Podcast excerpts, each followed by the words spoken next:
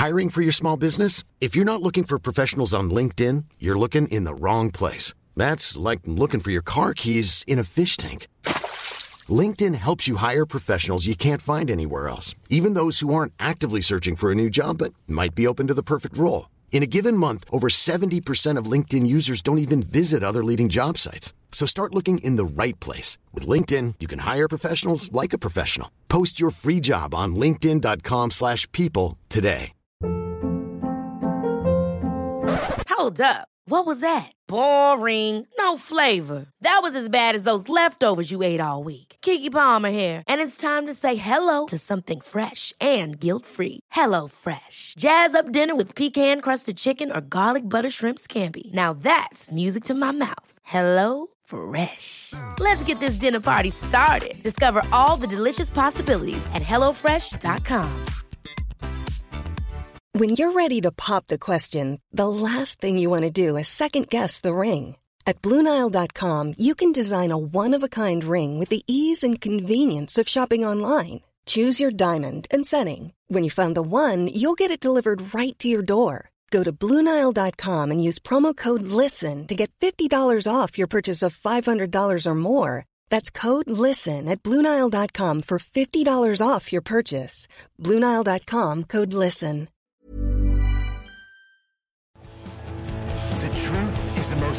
Most story that maps onto reality, and that's why the central narrative is falling apart. Right now in the United States, people should not be walking around with We masks. must see the central narrative for the fiction that it is.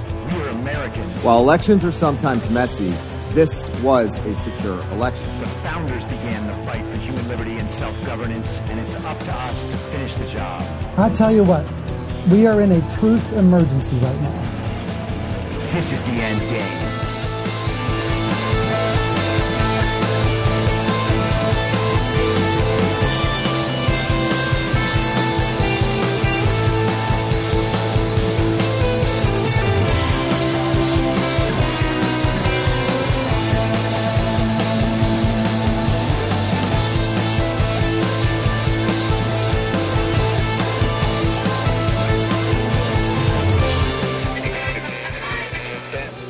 Moderator for tonight's broadcast. It's Tuesday, May 30th, 2023, the 860th day of dystopia. I'm your moderator, Chris Paul. Let's be reasonable. A warm welcome and hello to all of you listening to the podcast on the day of its release. The only way to do that is by becoming a paid subscriber at I'mYourModerator.substack.com. You can do so for as little as $50 a year or $5 a month. And in doing so, you will be supporting me, the work I do, and this show as it expands. And if you can't, or you simply don't want to, continue listening to the podcast for free a couple of days later on a wide variety of podcast platforms and, of course, Rumble. All I ask is that you share it with your friends. You can find the links to the podcast, the writing, the social media, and the merch site by visiting linktree.com slash I'm your moderator. So I hope you all had a wonderful Memorial Day or a wonderful long weekend. However, you spent it, I hope it was a good one. Maybe you got to take a little time off and relax. That's what I did. It was kind of nice. And for me, taking time off just means not doing the show and instead focusing on other things that will inevitably end up on the show or in writing or whatever. You know how it is. It's just nice to exercise a different part of my brain for a little bit longer before going back to the routine of it all. You understand. Now, whenever I have opportunities like that and I'm not focused on getting a podcast out every day, my mind gets to wander a bit more and I spend more time on big picture sorts of things rather than the details of individual issues so that I can competently explain them on here to the best of my ability. Now, one of the things that I've been thinking about for about a week now is the fact that a lot of this anti Trump thing that's happening, that's bubbling up again from the DeSantis side of things. And again, we don't know where Ron stands on this.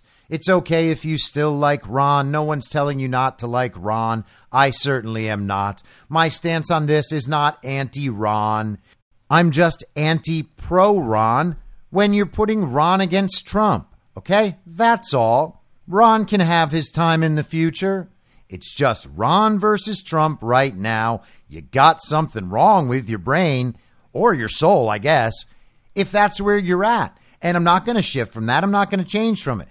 And I'm allowed to say that. People have been calling me crazy and all sorts of things for three years while we've been right about just about all of it. Now, everybody makes mistakes, and certainly we make plenty of them. And that is by necessity when you're looking toward the future as often as we do and trying to speculate on what might happen so that we can prepare ourselves for those eventualities and be ahead of the game wherever we're able to, you know, like smart people do. And sometimes we might be too optimistic, which will lead us to believe that something is going to happen sooner than it actually does. Sometimes we are too black pilled and we lose faith and think that nothing is ever going to happen, even though we can see it right in front of us. Nobody's perfect. That's my point. But if you understand that the 2020 election was stolen and that Kari Lake's election in Arizona was stolen, and that's becoming irrefutable at this point. They have video of people manipulating the machines out there now. And we've had these videos in the past, and people will ignore them to a point. And every time those people ignore them, there are some people on the other side being like, wait a second, what? Are you crazy? This is actually real. Like maybe they do have a point here. And a few people wake up, a few people double down, and they go further into the hole. But every time a few more people wake up, we get that much closer because those people are not going back to sleep. Our elections are stolen in broad daylight. They can barely hide it anymore. And we're going to talk about some more of that in a little bit. But if you know that our elections are stolen, then there is only one person who can be trusted as president to go against that. And it's the one who's being honest about the fact that our elections are stolen. If you're going to deny that, then you need to be able to say you believe Joe Biden got 81 million real lawful American votes. And you need to be able to substantiate it. You need to be able to prove it. And if you can't prove it, you can't say it. And if you can't say it, well, then that's a problem because you know that election fraud is real and you want to replace the guy the election was stolen from. How much election fraud is acceptable? The TV says it wasn't enough to change the outcome, and that is enough for you. They're admitting that there is fraud in our elections because of the system. The system allows it, the system creates it. Oh, it's just human error, I know. How much is enough? Apparently, it doesn't matter to these people. They're just going to chalk up these election losses that were obviously the result of election rigging at all levels all around the country. And again, I will hammer this point home pretty hard later on. But to know that and then support someone other than the guy they're stealing the elections from means that you are on the side of the people stealing elections. And that is what Ron DeSantis and the people supporting him. And again, I'm not talking about average voters out there who are just giving Ron a listen or think that Ron seems like he's going to fix problems that you're prioritizing, right? I understand you're not bad people. You're making a mistake if you're there. That's all I think, right? We'll welcome you in. We'll have a discussion. You're going to start blaming a bunch of things on Trump and making all the same points that liberals make, then we're not going to have a discussion. But otherwise, we're good. Okay? This is not about insulting Ron. It's not anti Ron, it's anti pro Ron in comparison to Trump.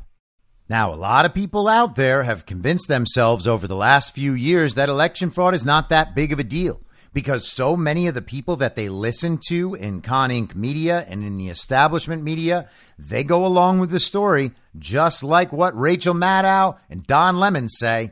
There was no proof of election fraud. These are baseless claims. There's no evidence. This is why Trump's claims lost in court. This is why Bill Barr said he hadn't seen widespread evidence enough to overturn the election.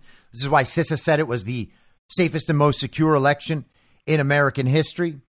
All of it. They all use the same points. The people on the right use the same points as the people on the left. The people on the right say that Kari Lake lost, that Trump candidates across the country lost in 2022 because of Trump, not because of election fraud. John Fetterman, John Fetterman is in office not because of election fraud, it's because Donald Trump's candidate, Dr. Oz, was too much of a MAGA extremist for Pennsylvania, a state that has been pretty red for most of our lives, but is now one of the bluest of the blue. And they're the same state that changed all their election laws outside the bounds of the Constitution in 2020. And did courts decide that that's exactly what they did? Yep, courts decided that. But we're still going to count it as real because we got to make the anti Trump case because we have to be pro Ron. Now, I am anti the pro Ron position there. Why? Because it's totally dishonest. It is interpreting a situation through the lens of how can this be blamed on Trump? And they went straight there. Oh, this is Trump's fault because Trump's candidates lost. Well, Trump's candidates won resoundingly in many places. And Mitch McConnell's candidates lost in some places. In fact, MAGA won primaries. So who decided that? Did Donald Trump decide that? Or did the voters decide that? I mean, if the elections are safe and secure, then Pennsylvania Republicans decided to put up Doug Mastriano, right, as the Pennsylvania governor candidate. Why didn't the Republican Party support that? Why are they blaming Trump for the decisions the voters made because Pennsylvania's elections are very safe and very secure? Do you understand what I'm saying?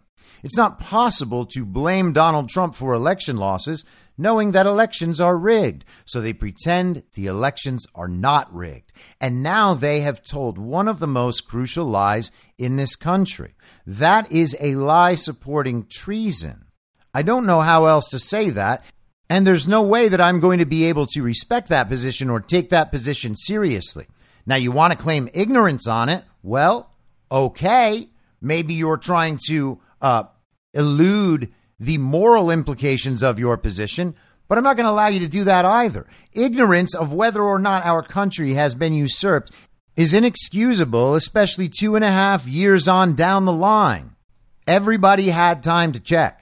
And it doesn't matter if you don't understand the full explanation of every little bit of election fraud. It doesn't matter if you feel competent or not to argue it in front of people who are getting in your face about it. None of that matters.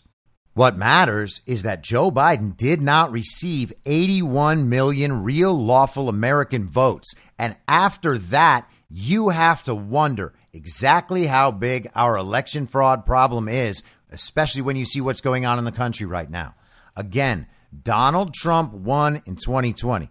Donald Trump and MAGA candidates won in 2022. The Republican establishment chose, chose on the night of the midterms to blame those losses on Donald Trump. And it doesn't matter how much proof we have that all those elections are rigged, you still blamed Trump.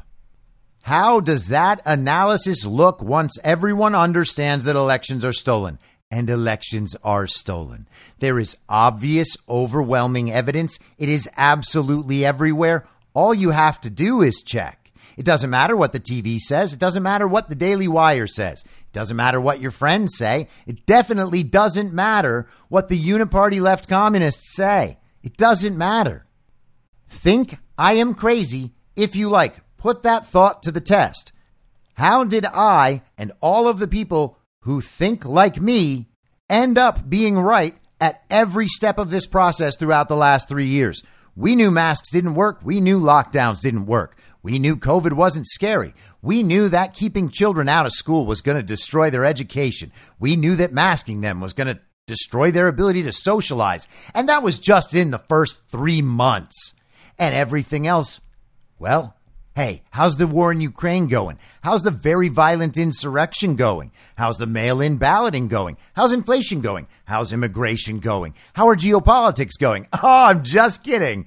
People who are supporting Ron DeSantis don't know a damn thing about geopolitics and don't care because Ron doesn't talk about it. And hey, you got that COVID thing to relitigate. And speaking of that, just as an aside, they go on TV, the Voltron people, the paid, coordinated Ron DeSantis influencers on social media. Now, are they paid directly by the campaign? I don't know. I don't know how they're incentivized. But they're either paid or they're promised positions in a Ron administration, or they are corrupted and compromised, and they might be all of those things together. But there's nothing grassroots about it. We know it's coordinated, and we can see the coordination from their messaging. They are out there. Josh Hammer, for instance, editor at Newsweek for like the last two years. You got to wonder how he has slanted Newsweek's coverage to favor Ron DeSantis. This project for them started a year and a half ago at least. So, how long has Newsweek been guiding the minds of its readers toward Ron? An interesting question. I haven't looked into it. I'm sure there is plenty of evidence of that. But Josh Hammer was out there on TV somewhere debating a Trump spokesperson named Karoline Leavitt, who had run for Congress last cycle in New Hampshire, in New Hampshire's rigged elections, with Chris Sununu, the governor of New Hampshire, pretending he's going to mount a presidential run against Trump. He's very anti Trump. We've discussed him before. They were talking, and Josh Hammer said, The American people do not want to keep relitigating the 2020 election. That was it. That's the excuse for ignoring the usurpation of our country. No one wants to relitigate it. Well, why does no one want to relitigate it? Because it hasn't been litigated yet. And they'd say, oh, well, the courts dismissed all these cases for lack of evidence. But that's not why the courts dismissed those cases. And some of those cases are still ongoing through the appeals process. There are cases that have been open the entire time, and Donald Trump never conceded. The 2020 election is still being litigated, and it doesn't matter whether or not people want to talk about it. It is the most important issue. So, sorry, Josh Hammer, they're gonna relitigate it, and it's going to continue to be relitigated until the entire country knows the truth. But at the same time, they are making the claim that everybody on TV repeats. No one wants to hear about this 2020 election. No one wants to hear about this 2020 election. We need to move on. We need to look forward. That's in the past. We need to look forward. We need a forward looking candidate to help us look forward. That's how we're really going to defeat the wokes. We're just going to talk about wee wees and hoo ha's for the next two years until the election. And we're going to show everybody that we know which people are the boys and we know which people are the girls. We can tell which people have wee wees and which people have hoo ha's. Let's go vote for Ron. Yeah, okay, okay, we can talk about wokeness the whole time. Oh, it'll be great. Oh, it'll be so exciting. We don't want to relitigate the 2020 election. But since Trump is the least woke president of all time, and since MAGA is so much less woke than Ron's supporters, shouldn't you leave that to us? I mean, honestly, I say things that Ron supporters would not be caught dead saying. Why? Because they want to impress mainstream uniparty right Republicans and uniparty left Democrats who are in elite positions. Why? Because they're still in the party of false decorum. And hey, guys, it's okay. Everyone's still in there a little bit. All of us, all the time, including me. We dip our toes into the false reality, we pull ourselves back out. That's just how it goes. Sometimes I like to watch the NFL, even though it's bad. You see, I get it, okay? Sometimes you get Starbucks on the side of the freeway because that's just what's there. I understand, guys. It's not the best. It's not always perfectly principled all the time. I get it. All right. But when the need to impress the elitists in life and the establishment, the uniparty right, the uniparty left, people who are scared of saying anything, when that makes you scared to talk about the fact that your country's been usurped, well, you're doing it wrong. Okay. And whatever you can gain from that incentive and punishment structure within the party of false decorum, you're eventually going to lose it as your country disappears before your eyes. All right? Don't tell us you're going to go defeat the wokes and the global communists when you can't even stand up against election fraud and the Republican establishment chose not to. That's why we don't have majorities in the Senate. That's why we don't have bigger majorities in the House. The red wave was there. The Republican establishment didn't want it because they didn't want a big win. Because they're globalists, because they're the uniparty right, they're the same as the uniparty left. And all of the people in the party of false decorum who have little R's next to their name and punch their ticket every time for Republicans, just right up and down the ballot. Doesn't matter who they are, who even bothers finding out. Just hit that R. All those people went along with it, and they're still going along with it. And now they are relitigating COVID from 2020. The forward lookers, the smashers of wokeness, the people who would never look back and relitigate the 2020 election are busy relitigating COVID around the margins to prove that Ron is marginally better than Trump somehow. And they'll say to us, Look at this. Look at what Trump said. This makes Trump very bad. Why aren't you willing to call Trump bad in this situation? Don't you see this headline from Politico? This headline from Politico says Trump is bad. Why don't you agree? Why won't you just admit, just once, that Trump is the problem? Well, it's because Trump's not the problem. And he doesn't do things that I like all the time. But me liking what the president does and says all the time is not part of supporting a president because I'm not a child and I don't feel like I have to say he did good every single time. And if he does good overall for a very long time and I never have to question his motivations while he does it, then I don't really care that he said something you don't like in August of 2020. And I don't care that you think Ron was marginally better at some weird COVID policy. And I don't think it's smart to tell us we can't relitigate the election while you're relitigating mask policy in June of 2020. Now, the thing is, when they bring up these statements from Trump in the past, they say, well, what does Trump mean here? How can you put up with this? It says that he's doing the wrong thing, and now you're supporting him no matter what, even if he says the wrong thing. And then you show them Ron saying something similar or equally wrong or worse. And there's plenty of that out there. Ron is not the COVID savior, despite what the TV says. Ron did an okay job with COVID. Did he do a great job? No, he didn't. Did the TV tell you he did? Yes, they did. And I'm not trying to take down Ron because I don't care about Ron. It's not about Ron. But the idea that Ron did all these things that Trump didn't do is crazy. If you're going to tell me that Trump was terrible because of this or that policy, and I show you Ron with this or that policy, and your goal is to make me say that Trump is bad, well, I'm not going to do that. And also, what are you talking about? Why is this happening? Why is it happening? I have to nitpick Trump to prove to you that I am objective, even though you have been like this about Trump for eight years and haven't figured out what Trump is doing. But I'm the problem because I'm not objective. Okay. Okay. It doesn't make any sense, but I know you believe it. So let's move forward, right? Here we are. People do not understand how to listen to Trump and they do not understand the context, the broader context in which Trump speaks and how his language should be interpreted. And that is a huge problem if you're going to pretend that you're extremely sophisticated about politics. Now, I know people are going to say, well, that's a big claim. You're just saying all of the Ron supporters are not very sophisticated about politics?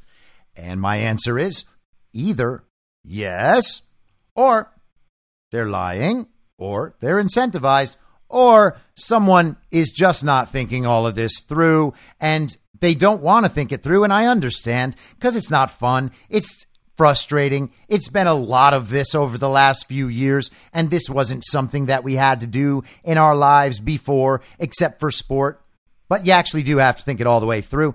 And I'm going to prove this in just a moment. But first, a scene from the classic movie White Men Can't Jump so we can discuss what it means to really hear Trump. And if you got kids in the car, hey, earmuffs. Nobody has done that around here since the King and Duck Johnson. King and Duck. King and the Duck.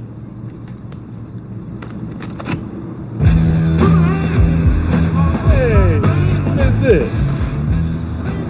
Jimi Hendrix. No, I know who it is, but why are you playing Jimi? Well, because I like to listen to him. Oh, you like to listen. That's what the fucking problem is. Y'all listen. Well, what am I supposed to do? Eat it? No, no, no. You're supposed to hear it. hey, I just said I like to listen to it, man. No, no, no, no. There's a difference between hearing and listening. See, white people, y'all can't hear Jimi. You, you, you, you listen. What the fuck are you talking about? His drummer was white. Ah! Get the fuck out of here. Jimi Hendrix drummer was not white. Yes, he did. Yo, check it out. See? This is a picture. Whole damn band is white except for Jimi. This is a fucking picture, man. This is airbrush bullshit. Jimi Hendrix did not have a white rhythm section. You cannot hear Jimi. All right, fuck. All right. Thank you. Check this out. He said, I'll love you till I die. Who is this? Who's this? This is like the greatest troubadour of all time, is who it is. Troubadour? Shit sounds like a dog or something like that. No, that's a Labrador, man. Don't insult this music. Take this shit out, man. You are listening to this, you're not hearing it. I don't want to listen or I don't want to hear this. This is like pollution to my ears, man. Floyd, will you explain to this Gladys Knight and the pimps? It's Pips. It's Gladys Knight and the Pips. So that is Woody Harrelson, Wesley Snipes, Rosie Perez, White Men Can't Jump. You can't hear Jimi. You can listen to Jimi. The words come in your ears, but you don't understand the context. You don't understand what he means. You can't hear Jimi. That was Wesley Snipes' character's point in White Men Can't Jump. Now, he's saying that Woody's character can't hear Jimi because he's white.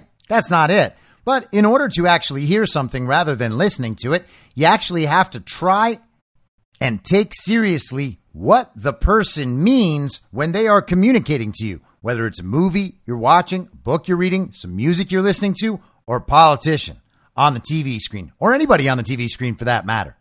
What are they trying to say to me? You got to understand the context. You got to try to give them the benefit of the doubt that they know what they're talking about, especially when they're worth a few billion dollars and competently ran the United States of America as president. It's probably just worth taking a second and thinking, hey, maybe this guy knows something I don't know. But people can't hear Trump because they don't like Trump's voice. Trump doesn't talk to them in the way they like to hear things. They want Trump to be more soft spoken. They want him to seem more humble because what's really important is that politicians seem humble. Even when they're the biggest narcissists in the world, you gotta have them seem humble.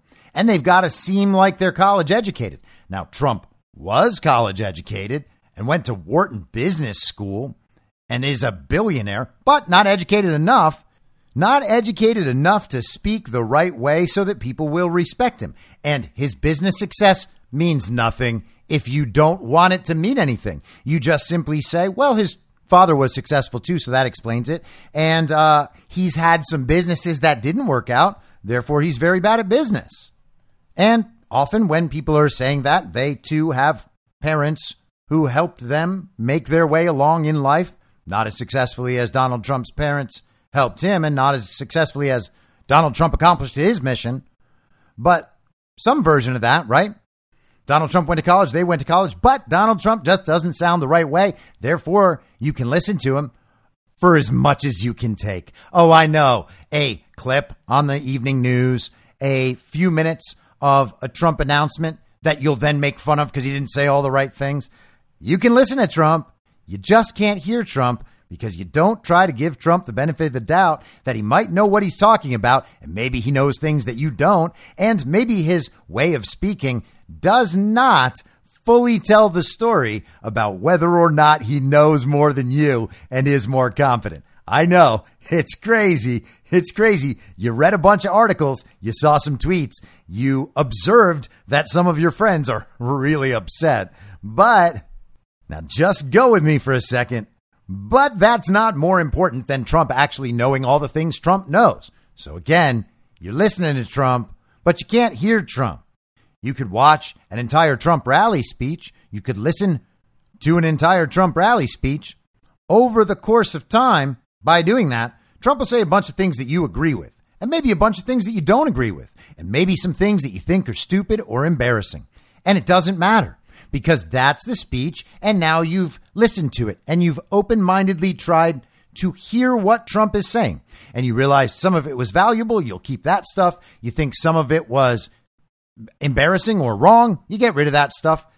And then maybe someday down the line, you listen to another Trump speech and times have changed and you think, you know, the last time I listened to this Trump speech, that thing he said sounded stupid back then, but I gotta say, right now, it actually sounds like it's kind of right. And so that goes in the right pile, and you wait a little longer, and maybe down the road, you get a chance to hear Trump again.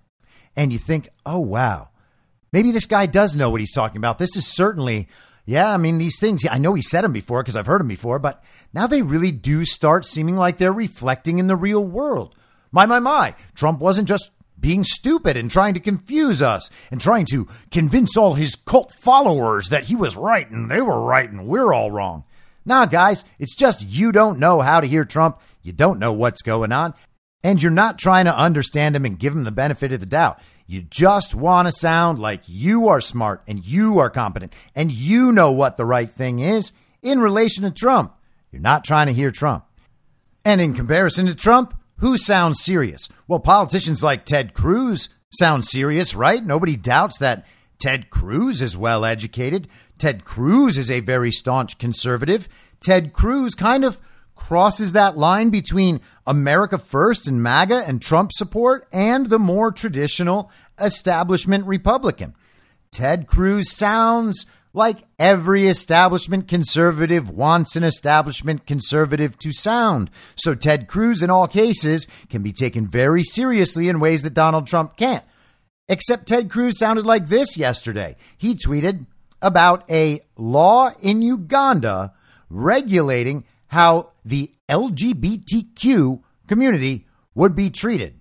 We are being told that around the world there is some backlash against the homosexual community and that they are being targeted and mistreated.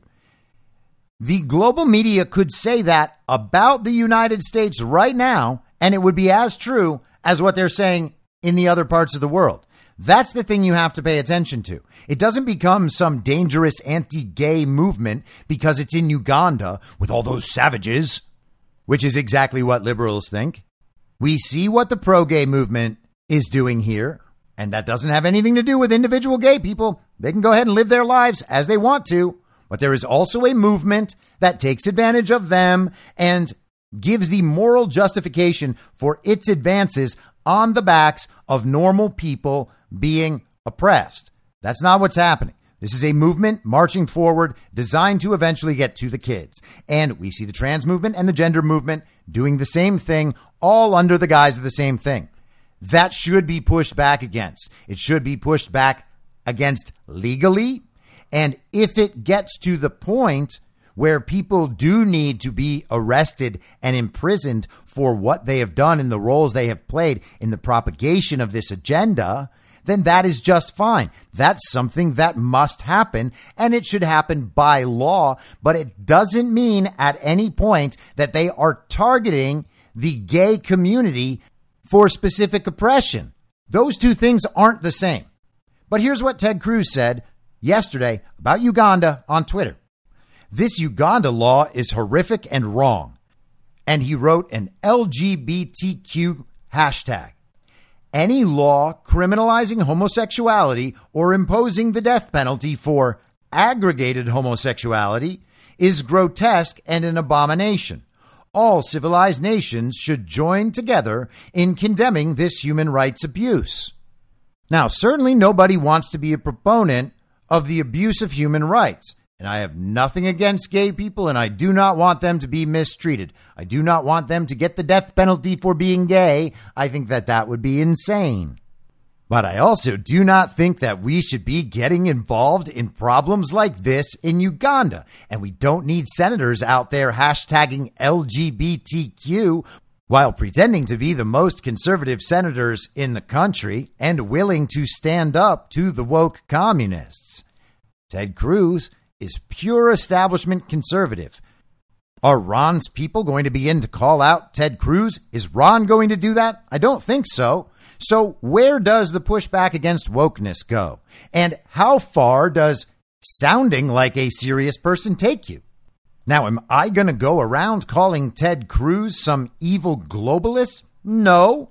But it's good to know that he says stuff like this, and it's good to keep it in mind when you're observing the rest of his behavior. We don't need to assume that this is proof of all our theories about Ted Cruz's career that we've ever had, but it certainly doesn't go in the win column.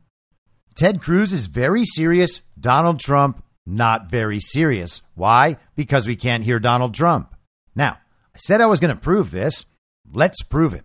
We have one of the greatest examples ever, and it was given to us last week. And what makes it so good is that it is in every way a direct parallel to something that happened a few years ago, and everyone on the uniparty left and uniparty right freaked out and had the exact same reaction that they're having now. The comparison is actually so perfect that it should illustrate this situation in full. So let's start with the flashback. This is ABC News from June 12, 2018. From Fire and Fury to Rocket Man, the various barbs traded between Trump and Kim Jong un. President Donald Trump's historic meeting with North Korean leader Kim Jong un is the latest step in what previously had been a tense and combustible public relationship between the two men. The two famously exchanged explosive words in the past, with Trump calling Kim Little Rocket Man and saying that continued threats against the U.S. would be met with fire and fury like the world has never seen. North Korea, meanwhile, once promised thousands fold revenge against the U.S. The degree to which Trump and Kim continue to tamper their rhetoric remains to be seen. Here's a detailed timeline showing how the war of words escalated throughout the course of Trump's transition and administration. So, let's think about how people reacted when Trump called Kim Jong un Little Rocket Man. What was Trump called? Totally unserious, right? He's one of the most dangerous men in the world. This is a nuclear powered adversary that could really bomb California. And we all said, oh, that's very scary. How is Trump being so irresponsible, calling Kim Jong un little rocket man? How is he so irresponsible? And they asked him about it, and they asked him about it. What happens? Well, if Kim Jong un keeps threatening the United States, he will be met with fire and fury like the world has never seen. Is that serious enough or not? See, Donald Trump is the president of the United States of America at that point, and hey, maybe at this point as well. But people just pretended that wasn't true. And they pretended they were smarter. They had more control. Oh, they're going to yell about it on the internet. More control. They knew what was right, and Trump didn't. Because they, with their vast history of geopolitical knowledge, their wealth of understanding about the situation in North Korea. Oh, let, me do some North Korea analysis. North Korea, very bad. Kim Jong un, very bad. Kim Jong il, very bad. Before him. Donald Trump, very bad. Donald Trump say very bad thing about very bad Kim, very bad. I mean, this is the level of analysis that we get from the mainstream media and from Con Inc. media and all the people professionally supporting Ron DeSantis right now. That is what they were saying. And the funniest thing is, they said, What does Trump even mean with this little rocket man? What does he mean when he's saying this? This is so bad. Well, hey, if you don't know what he means, is there a chance that it might not be the thing you're assuming he means? Guy, I mean, I know you're the smart one. I know you're the smart one, but is there a chance that the thing you admit you don't understand might not be the way you're portraying it since you also don't understand Trump and you think Trump's stupid and you can't hear Trump? Is there a chance that he might know what he means and Kim Jong un might know what Trump means? And all of the other people who actually know things and aren't on television and aren't watching the news on television to figure out geopolitics, that they might know what he means too. Is there any chance of that? No, it's because you're really smart and you're listening. Got it. Okay, well, let's just move on from that and think about what actually happened. And as I said, that ABC News article has a timeline. There are like a hundred entries in there. We don't need to go through it. We know what the end result was. There was no war with North Korea.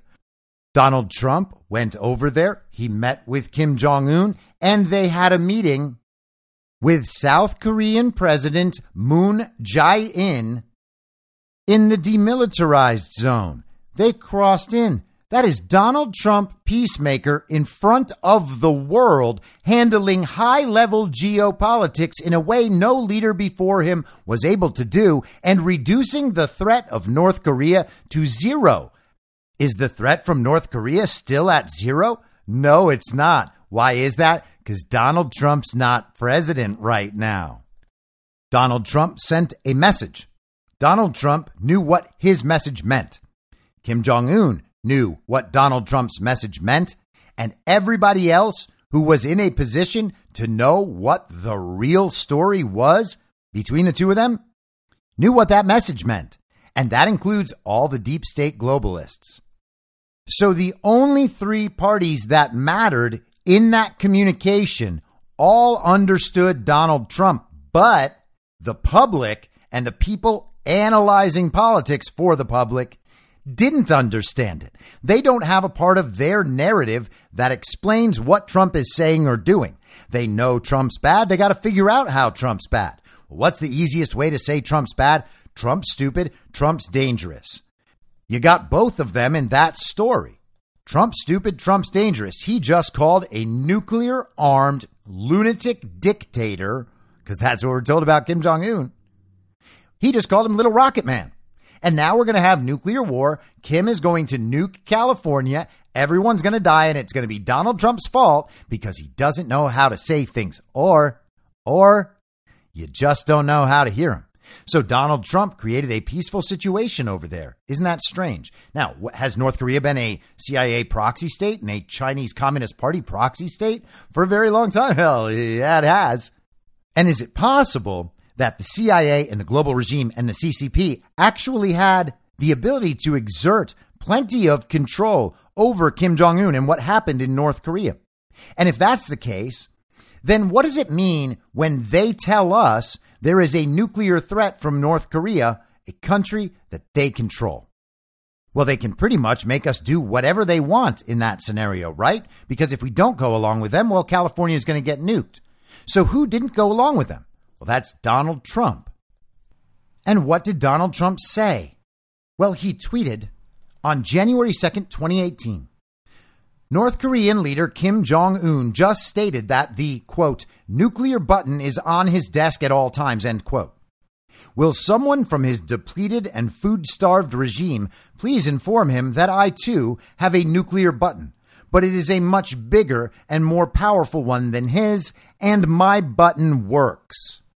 And of course, everyone went bananas. How can Trump say that? Is he threatening nuclear war from Twitter? He's so irresponsible. Well, Donald Trump wanted everybody to know that that's what he was saying. And what did he mean? Well, let's just take it at face value. Kim Jong un has his nuclear button. He's going to use it. He's going to threaten the United States, and the United States should therefore be very scared. There could be nuclear war coming from Kim Jong un, except it looks a little different if Kim Jong un is a global state proxy under the control of the global regime, the CIA, the CCP, etc., whoever it might be in a given situation that has compromise or leverage over him and can control him. That's where the threat is coming from. So Donald Trump responds, he says, I have a button too. But my button is bigger and my button actually works. What is he saying? Your threat to me is meaningless because if you attempt to do what you are saying, I am going to do the thing back to you so much harder than you could ever possibly do it. And while you are bluffing, I am not bluffing. I have the ability to do this thing. It is not a bluff. You court this kind of danger, you will get this kind of danger times 10 from me. So don't even think about it. And rather than that being understood by the American public, what were they told by the television? Donald Trump is very stupid. Donald Trump is unserious. Donald Trump is very dangerous. He's going to get us all nuked. Well, we're not nuked. He created the meeting at the demilitarized zone. How did that happen? And what do his words mean if the CIA, the global regime, the CCP, whoever among the globalists are indeed controlling Kim Jong un as a proxy state of the global regime and this permanent threat center to the world for whoever disagrees with the global regime. And where else do they have places like that? Well, it turns out they have one in Iran, don't they? All sorts of little hot spots around the world. And Donald Trump stared them right in the eye and said on Twitter in front of the whole world, I know what you are thinking of doing. I know what your threat is. I know what your big weapon is that you plan to use against me. Go ahead and try it. If you even think about it, I will respond with unrelenting force and you will be destroyed. Think about the attacks that they have launched on Donald Trump in a variety of ways. He is always able to withstand the attacks and he always responds 10 times harder. He is literally known for this. And to paint that quality as bad, they talk about how he's vengeful and ill tempered and he holds grudges and he just can't let things go. Now, none of those characteristics are bad when you're in a situation where someone is trying to destroy you. In fact, those are the best characteristics to have in that situation. They just are they're only bad when it's Donald Trump, you see, because because he's the president, he has to be more serious. People are just such whiny babies. They just make up whatever they want at any time because Donald Trump is bad. And then if you defend him, you're the cultist. Doesn't it make sense? Well, they tried that again last week because we had a perfectly parallel situation to the situation with North Korea. And we basically had almost the same tweet, except it was on Truth Social and it was directed at Ron DeSantis. This is the New York Post from last Wednesday, May 24th. Trump panned over bizarre red button and Kim Jong un comments in response to DeSantis' 2024 loss. You get that? He was panned. What is he saying? What is he thinking? Former President Donald Trump was ripped by some on social media and questioned by others after a bizarre Truth Social post in which he appeared to criticize Ron DeSantis shortly after the Republican Florida governor launched his bid for president. What was Donald Trump's post? Rob calls Ron DeSantis Rob often.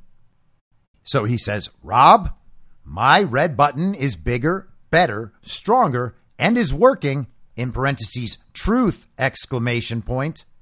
Yours does not. Per my conversation with Kim Jong un of North Korea, soon to become my friend, exclamation point. Read Trump's baffling post on Wednesday. The post was later shared by the Trump campaign in an email to supporters. The odd missive came after DeSantis formally announced his entry into the 2024 presidential race during a Twitter Spaces event with the platform's owner, Elon Musk. So let's get some of the reaction, some of the freak out. Donald Trump's odd ribbing was dismissed and criticized by many on social media. What is he saying? What could he mean? Why is he talking about Ron that way? Almost half a million people tuned in to listen to Governor DeSantis for over an hour. Trump, meanwhile, was bragging about how he wants to soon be friends with Kim Jong un. I'd say today was a major win for DeSantis. Zach Montanaro of Never Back Down, a pro DeSantis super PAC, observed on Twitter. Rad. Cool thing, Zach. You nailed him. Oh, way to go, Zach. Yeah, Trump wants to be friends with Kim Jong un. And hey, Zach, almost half a million people may have tuned in at some point. They did not listen to it for an hour. I was there watching and listening for an hour. It never got above about 300,000. People came in, they left. They came in, they left. Hey, that's how it goes. But there damn sure weren't half a million people listening for over an hour. That is absolutely false. But let's get some more reaction. This from AG Hamilton, who used to be AG Conservative on Twitter. Got to let everybody know you're conservative. DeSantis has been talking about detailed and substantive policy issues for the last hour, conservative writer A.G. Hamilton noted. This is what you get from Trump. If people wanted idiocracy and entertainment, Trump might be the better option. If you want substance on the right, DeSantis is it. I mean, so gay. Sorry, that's so gay. Like, oh, I love this man who's bigger than me. I wish I could be like him. In fact, every man should want to be like this man. I look up to this man. I hope that his sweat drips off onto me. These people are preposterous and they tell us we're in a cult. Hey, our cult leader said, These vaccines, I think they're okay. I'm not going to tell you to get them, but if you want to get them, yeah, go ahead. And we didn't. So we're in the cult. These people actually went and poisoned themselves for social credit, and they say things like this. If you want substance on the right, DeSantis is it. I wonder how his coverage of the CNN town hall went with Donald Trump. Was Donald Trump substantive there and effective there? Oh, no, it's just part of the show because it's Trump. It's just a show. These people are pathetic, honestly. Someone needs to check Trump's meds. Is he taking the same old people pills Biden is taking? Does Trump think GOP voters want him to be buddies with Kim Jong un? What a hot mess he's become. Paula Bolyard, managing editor of PJ Media, said in a tweet. Oh, Paula, what a reaction. You nailed him. Old people pills.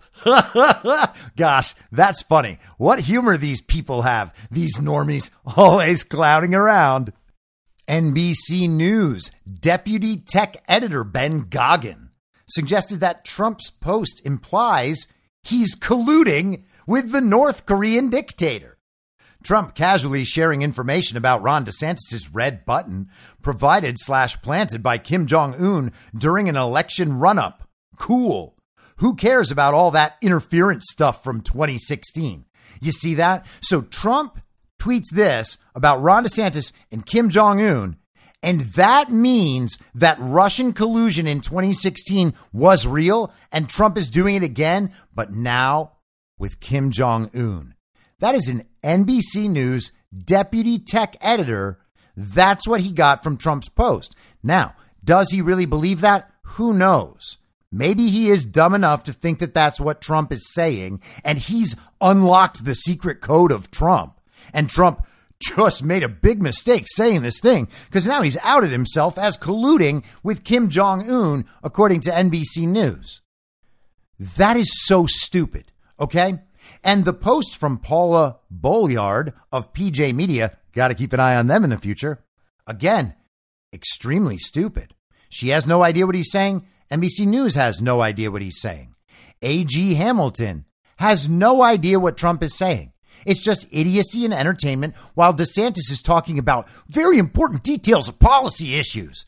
He sounds exactly like Rachel Maddow, by the way. Isn't that always the argument from the left? They're the ones talking about detailed policy issues and blah, blah, blah. They're ignoring all our studies. Eh, they're so ignorant. Same point. Same point.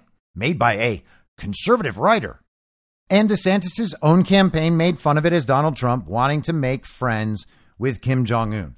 So those are four different perspectives. DeSantis' campaign, a conservative writer, eh, another conservative editor, and then an NBC News deputy tech editor. So, four different views, all the same view. Trump is stupid. Trump doesn't know how to talk the right way. Trump is corrupt to foreign dictators around the world. You see, Trump is always under the power of these foreign dictators. Even though he has peace and good relationships with all of them, that's because he's their stooge. Now, Biden, you see, does not even get phone calls from these people. They won't talk to Joe Biden because they don't even bother pretending that Joe Biden is the real president. And Joe Biden gets absolutely rolled by all of these foreign leaders over and over and over and over and over again. And we can see it in Ukraine. We're going to see it in Taiwan. We've seen it in Saudi Arabia. These people don't even take Joe Biden seriously because they know he's not president. And yet, because Joe Biden will agree that they are very, very, very bad dictators, then Joe Biden isn't the stooge of these powerful foreign leaders, even though he's compromised provably by all of them. And within a total inversion in the false reality, all of that makes sense to these people. Donald Trump is the one colluding. Donald Trump is the dumb one, the weak one, the bad one, the one who has no idea what's going on and doesn't know how to communicate. It's just idiocy and entertainment.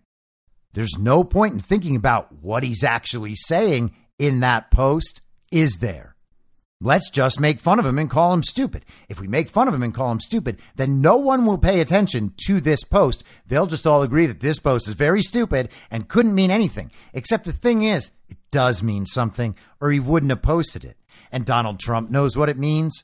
The people controlling Ron DeSantis know what it means. And all the people in the global regime who are aware of what leverage Donald Trump has on Ron DeSantis, they know what it means too. Because the point here is Donald Trump understands that Ron or Rob has something that he is going to go after Donald Trump with. That is the implication here. Now, if we want to take the nuclear weapon idea out of the literal realm and move it into a figurative realm, right? Because we talk about people getting nuked in all sorts of different ways. Like people will have their social media account banned and they'll say, Twitter nuked my account. Or someone will come up with a really witty comeback and people will say, oh, they got nuked in the comments. Happens all the time, right?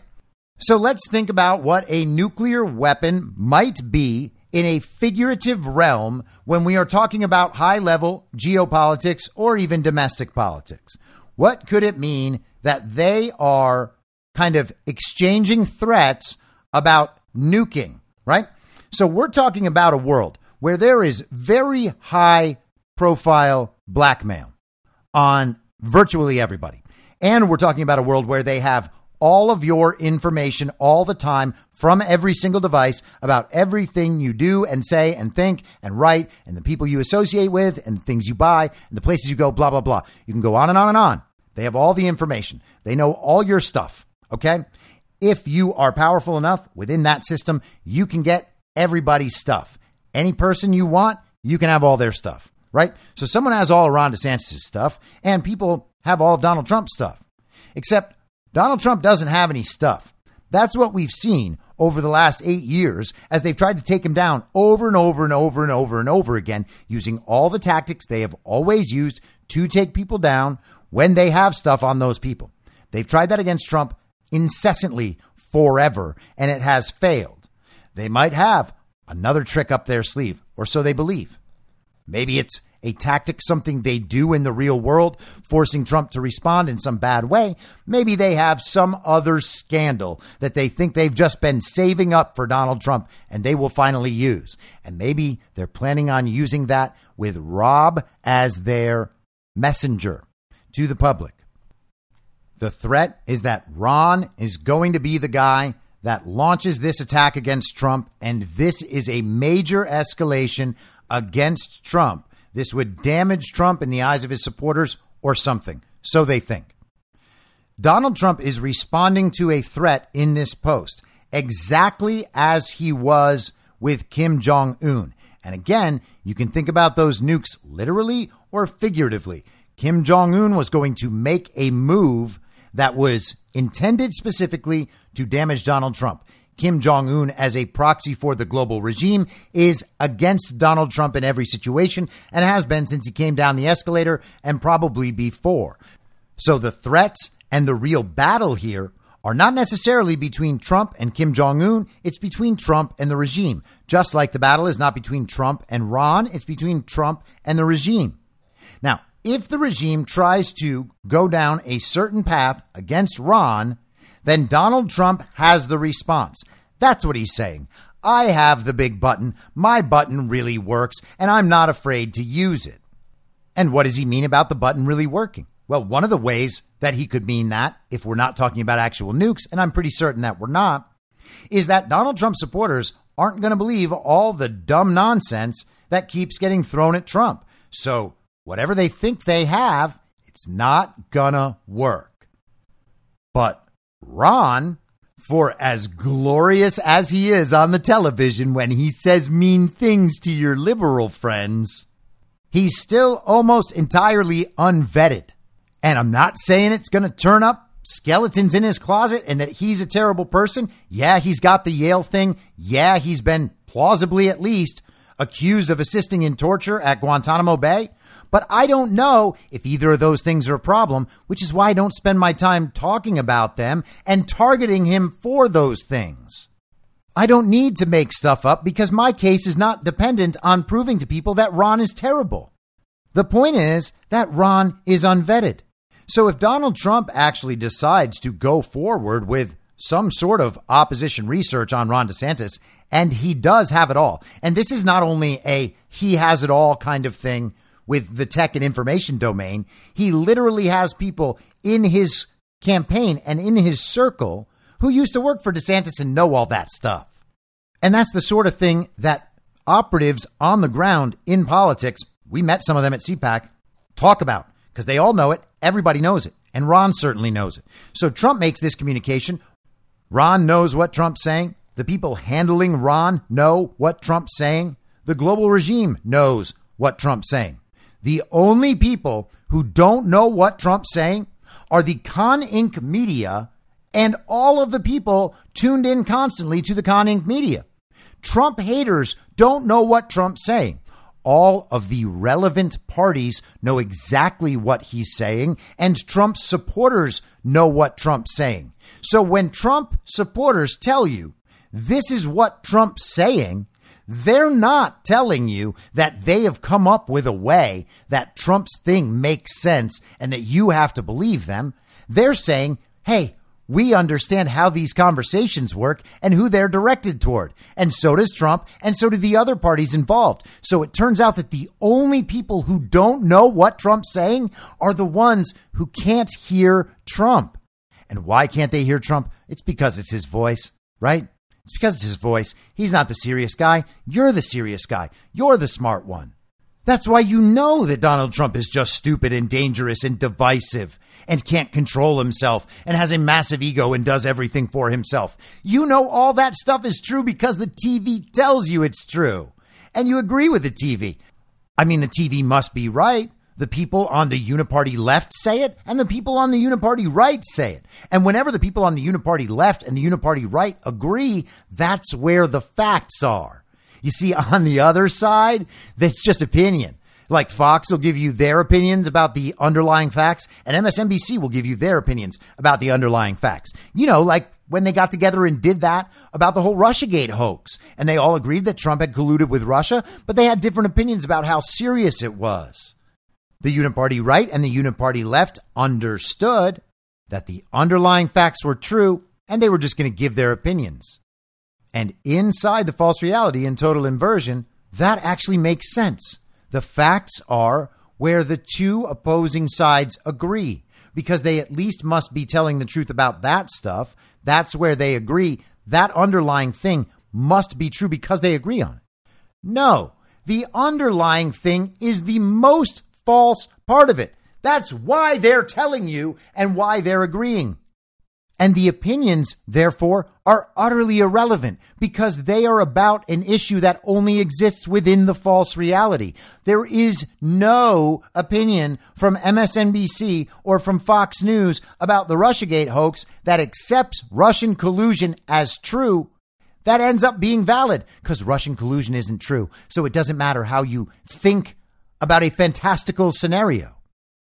You haven't found the one right thing because you've found the points where the story is the same on both sides.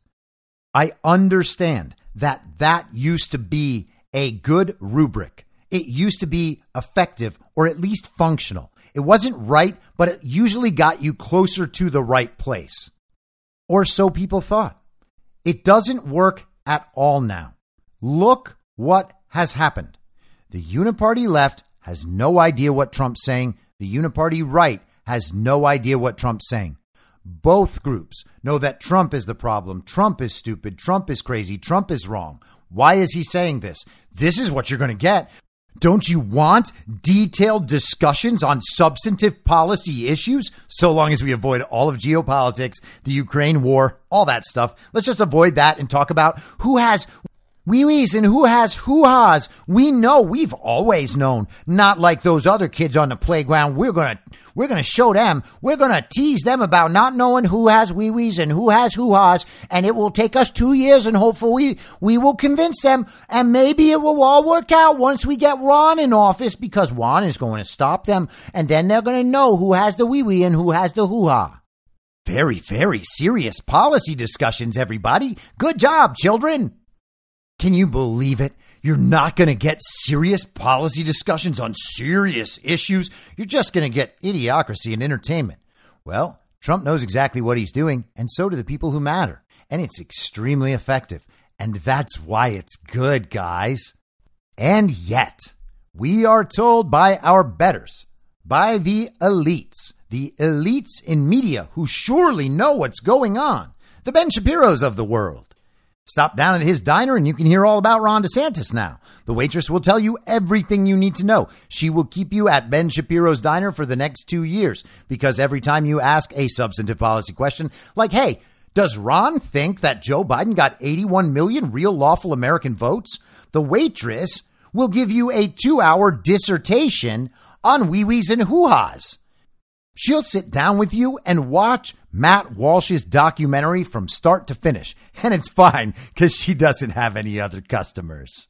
And then at the end, you can applaud yourself for knowing all of the details of these serious policy issues. Except you still happen to be the only group of people who doesn't know what Trump is saying and thinks that he is crazy and stupid while all of the very serious people are telling you how in just 10 short years, they're going to get wokeness out of schools. And it's the same way they're going to fix election fraud, by the way. Sure, the wokeness exists right now, and it will exist until you give us all the power we need to fix it. But once you get all the power, we promise to fix it. And that's what Ron DeSantis is saying about elections now, too, more or less, because he's done nothing to fix elections in Florida. In fact, Florida's elections are terrible and maybe getting worse. But Ron and his supporters are currently right now saying, we know that elections are rigged. We know they're a mess. But you see, the only way to fix those problems is to elect someone who can win in this rigged system. And I know the system is rigged, and I know that that sounds crazy, but you got to understand so many people are really, really angry at Donald Trump that they'll just never vote for him. So, what we need to do is make sure that there are enough of us who are angry at Donald Trump, and then together we can win inside this rigged system just on the basis of hating Donald Trump. And don't worry, as soon as you put me in power, as I ride that wave of hating Donald Trump, into office, once I get in there, oh, I'm going to fix the elections for everybody.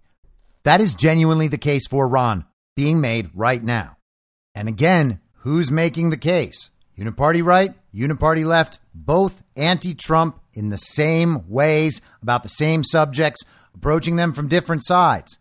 Those happen to be the only people who can't hear Trump. And we just proved that. Now, you might say, well, that's just one example. No, every example works that way, and it's obvious, and everybody knows it because we have seen this story so many times. Trump says something. The mean tweets, I mean, that's one of the most popular ideas in the public consciousness. Trump writes mean tweets and people get mad. Everybody knows that. Everybody knows that. You can feel different ways about that, but everybody knows it. Trump supporters don't get mad at Trump's tweets. Trump supporters don't get mad when Trump does something odd, like puts up NFTs, for instance, because we try to hear Trump and we try to think, what else might Trump be doing, assuming that Trump is not the dumbest and meanest and most selfish person in the world, blah, blah, blah, on, on, on, on, on because he's not. And the people paying attention to Trump are in a better position to know that than the people who are sometimes listening to Trump, but mostly just telling us how Trump is bad and mean and wrong all the time. When Trump says those things, Trump knows what he means. The parties involved know what Trump means. The global regime knows what Trump means. And all of the people in the media and in Normieville, the villagers, the uniparty right, the uniparty left, they have no idea what Trump means and they get really, really mad and call him stupid in public and they think that solves it. They say simultaneously, what does he even mean? Also, he's stupid. No. If you don't know what he means and you're angry, you're the stupid one. That's how that works. Okay. That's how that always, always works. Throughout life, that's how it works. If you don't understand and you're mad, you're the dumb one. Okay? Let's just let that be a rule. Now, how is it that the people who always have that reaction when Donald Trump does something that they personally don't want to defend in their own lives to the people who send them messages saying, Look how dumb Donald Trump is this time. Are you going to defend this this time? Those are the people who never know what's going on. Always the same reaction. Trump was always bad. Trump was always dumb. Those people are always the same anti Trump people. Always, always. How is it that those people who are the only people who don't understand what the statement actually meant, how are those people always aligned in their viewpoints about Donald Trump? Isn't it incredible? And by the way, if you're busy sporting Ron DeSantis over Donald Trump during this time, maybe this is a good opportunity to think about why your reaction to Donald Trump is always to get mad first, even when you don't know what Trump is talking about. You can't be that person and then tell everyone else that they are a cultist who just makes up excuses for everything that Donald Trump says. No.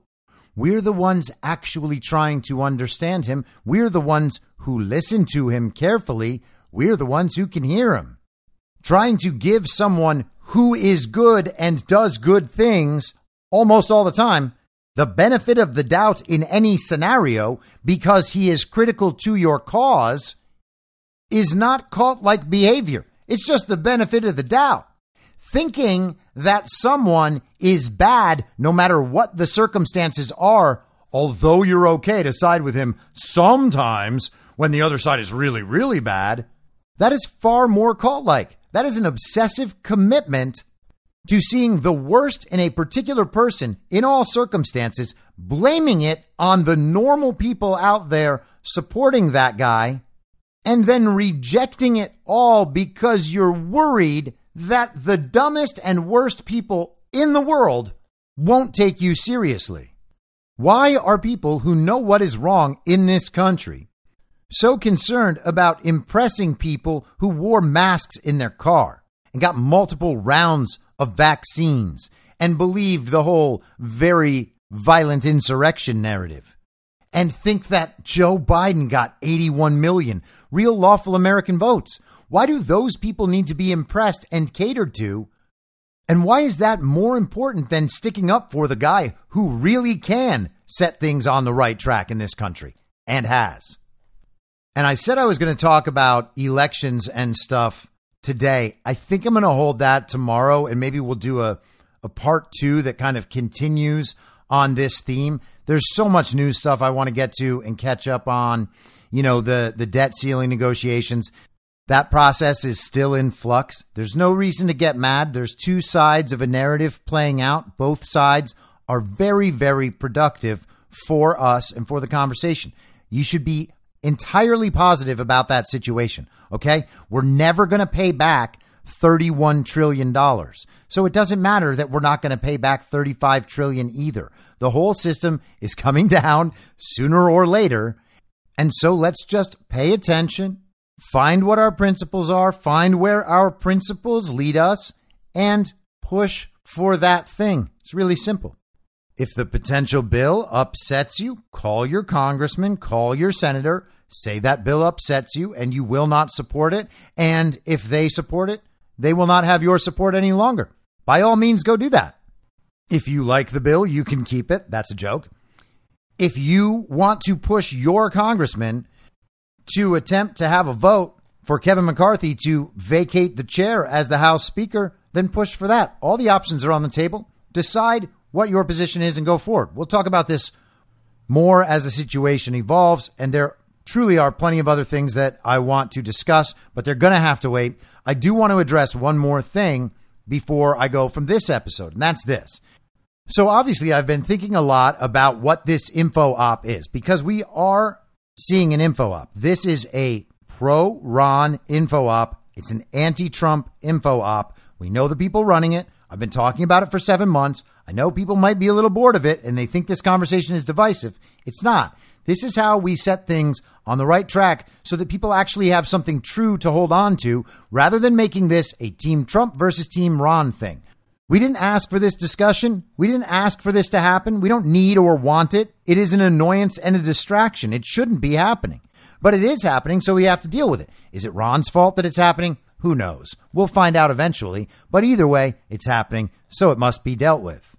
So we've been relitigating COVID from 2020. I tweeted this.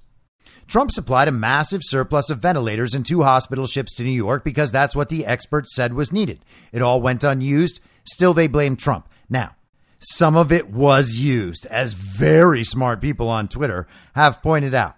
But by and large, the ships were not used and the ventilators were not used. They set up a field hospital in Central Park. They set up another one in the Javits Center. Most of that went unused. Why? Because hospitals were never overrun, and this was massive, obvious proof of it right in New York in the heart of the problem. It doesn't matter that some of it got slightly used. Thank you for your semantic correction. But I pointed out that still they blamed Trump. They said there was this lack. They needed all this stuff. Trump was unprepared. Trump rushed everything there and they didn't use it and they still got mad at Trump. That's how everything went throughout 2020.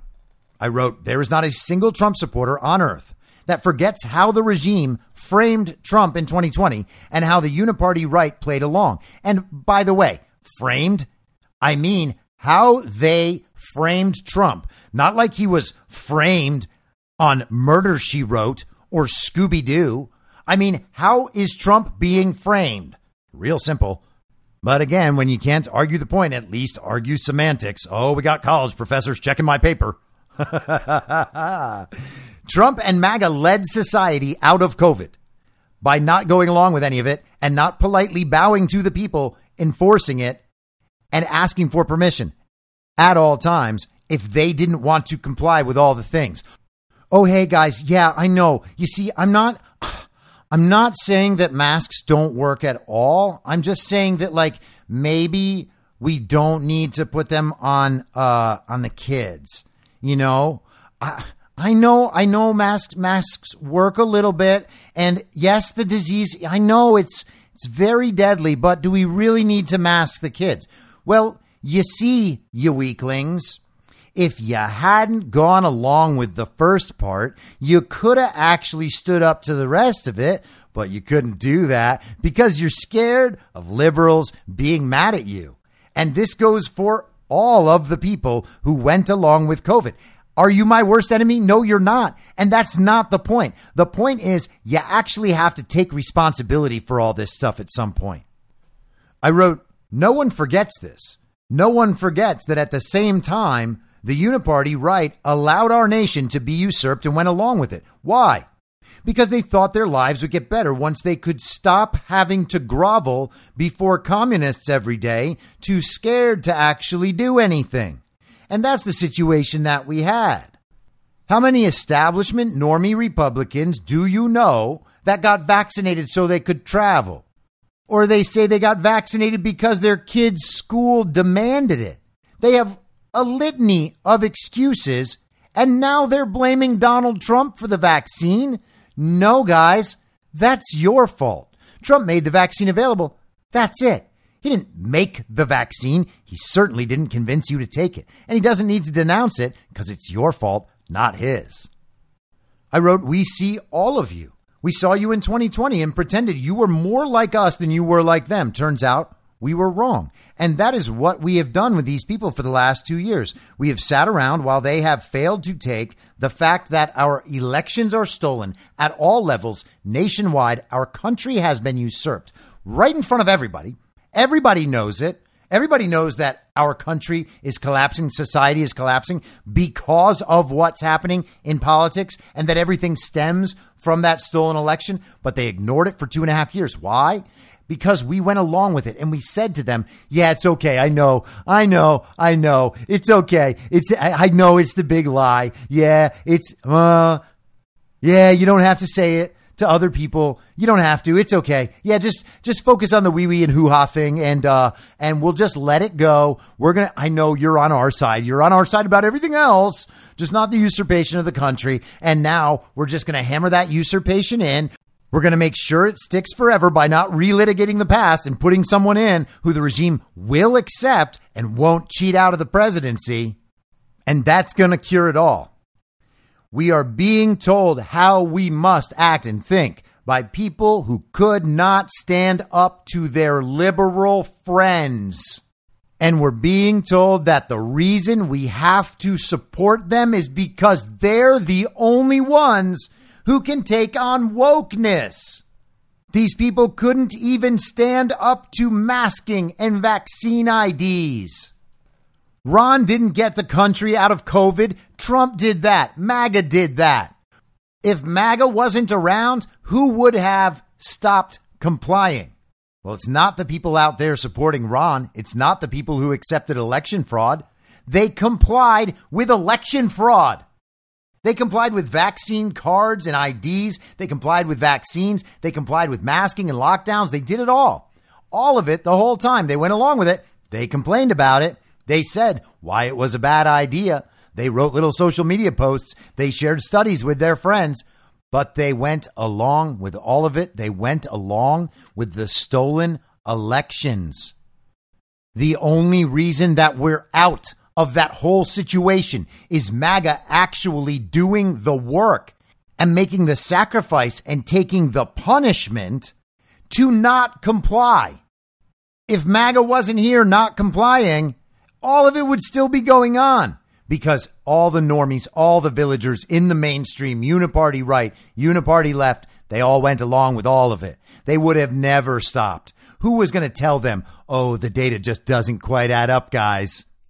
Who is actually going to make a stand for any of it? It's not them. It's never been them. They've gone along with the whole thing. It's the party of false decorum. They're trying to impress their liberal friends. They don't want to get kicked out of their social circles. It is the most important thing. And trust me, I know. I was in an elite social circle already. I've done it. Okay. And I've been exiled and I chose it because those people actually are awful and complying and going along with everything they want is not how to win. Sooner or later, people have to give Donald Trump and Donald Trump supporters the credit that they deserve. He and they have been right about all of it. Does that mean every detail? No, of course not. Let's not be stupid. They made every decision correctly that mattered. You want to say Trump couldn't have because he's not in the White House right now? Well, I guess you don't understand what's going on. And it's a real hard case for people to make when those people bent over and allowed their country to be stolen with nary a whimper of complaint for fear of being exiled by their social circles. The people who couldn't stand up for election fraud are calling Donald Trump a loser, and they have no idea what's going on. Why? Because they can't hear Trump. So we're going to continue down this path tomorrow, and hopefully we'll get to a bunch of the big news that's been going on. But for the meantime, I will be back tomorrow at the same reasonable time on the same reasonable podcast network. I don't have a network. Masks and lockdowns don't work. They lied to you about a pandemic and Joe Biden will never be president. In my mind, that's the end game. If you're listening to this episode for free, you can support me and support the show and the work I do by signing up for a paid subscription at imyourmoderator.substack.com. You can do so for as low as $50 a year or $5 a month. Comes out to under a quarter per episode, and you'll blast right through the paywall for all of the writing. The merch store is www.cancelcouture.com. And you can find everything else by heading to Linktree. Linktree.com slash I'm your moderator.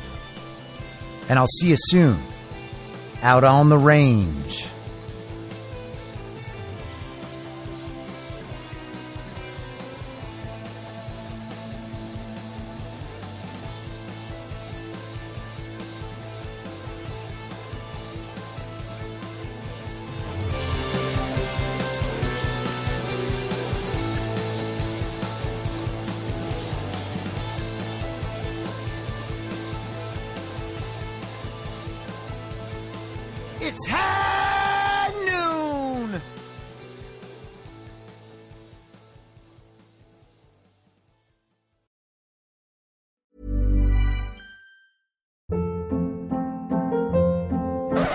Hold up. What was that? Boring. No flavor. That was as bad as those leftovers you ate all week. Keke Palmer here, and it's time to say hello to something fresh and guilt-free. Hello Fresh. Jazz up dinner with pecan-crusted chicken or garlic butter shrimp scampi. Now that's music to my mouth. Hello Fresh. Let's get this dinner party started. Discover all the delicious possibilities at hellofresh.com. Mom deserves the best, and there's no better place to shop for Mother's Day than Whole Foods Market. They're your destination for unbeatable savings, from premium gifts to show-stopping flowers and irresistible desserts. Start by saving 33% with Prime on all body care and candles. Then get a 15-stem bunch of tulips for just $9.99 each with Prime. Round out Mom's menu with festive rosé, irresistible berry chantilly cake, and more special treats. Come celebrate Mother's Day at Whole Foods Market. Planning for your next trip? Elevate your travel style with Quince. Quince has all the jet setting essentials you'll want for your next getaway, like European linen, premium luggage options, buttery soft Italian leather bags, and so much more. And is all priced at 50 to 80% less than similar brands. Plus, Quince only works with factories that use safe and ethical manufacturing practices. Pack your bags with high-quality essentials you'll be wearing for vacations to come with Quince. Go to quince.com slash pack for free shipping and 365-day returns. In my mind, that's the end game. Thanks for listening. If you'd like to follow what I'm reading and thinking throughout the day, you can do that by downloading the Telegram Messenger app and going to t.me slash I'm your moderator. On social media, you can follow me on Truth Social, Gettr, and Gab at I'm Your Moderator.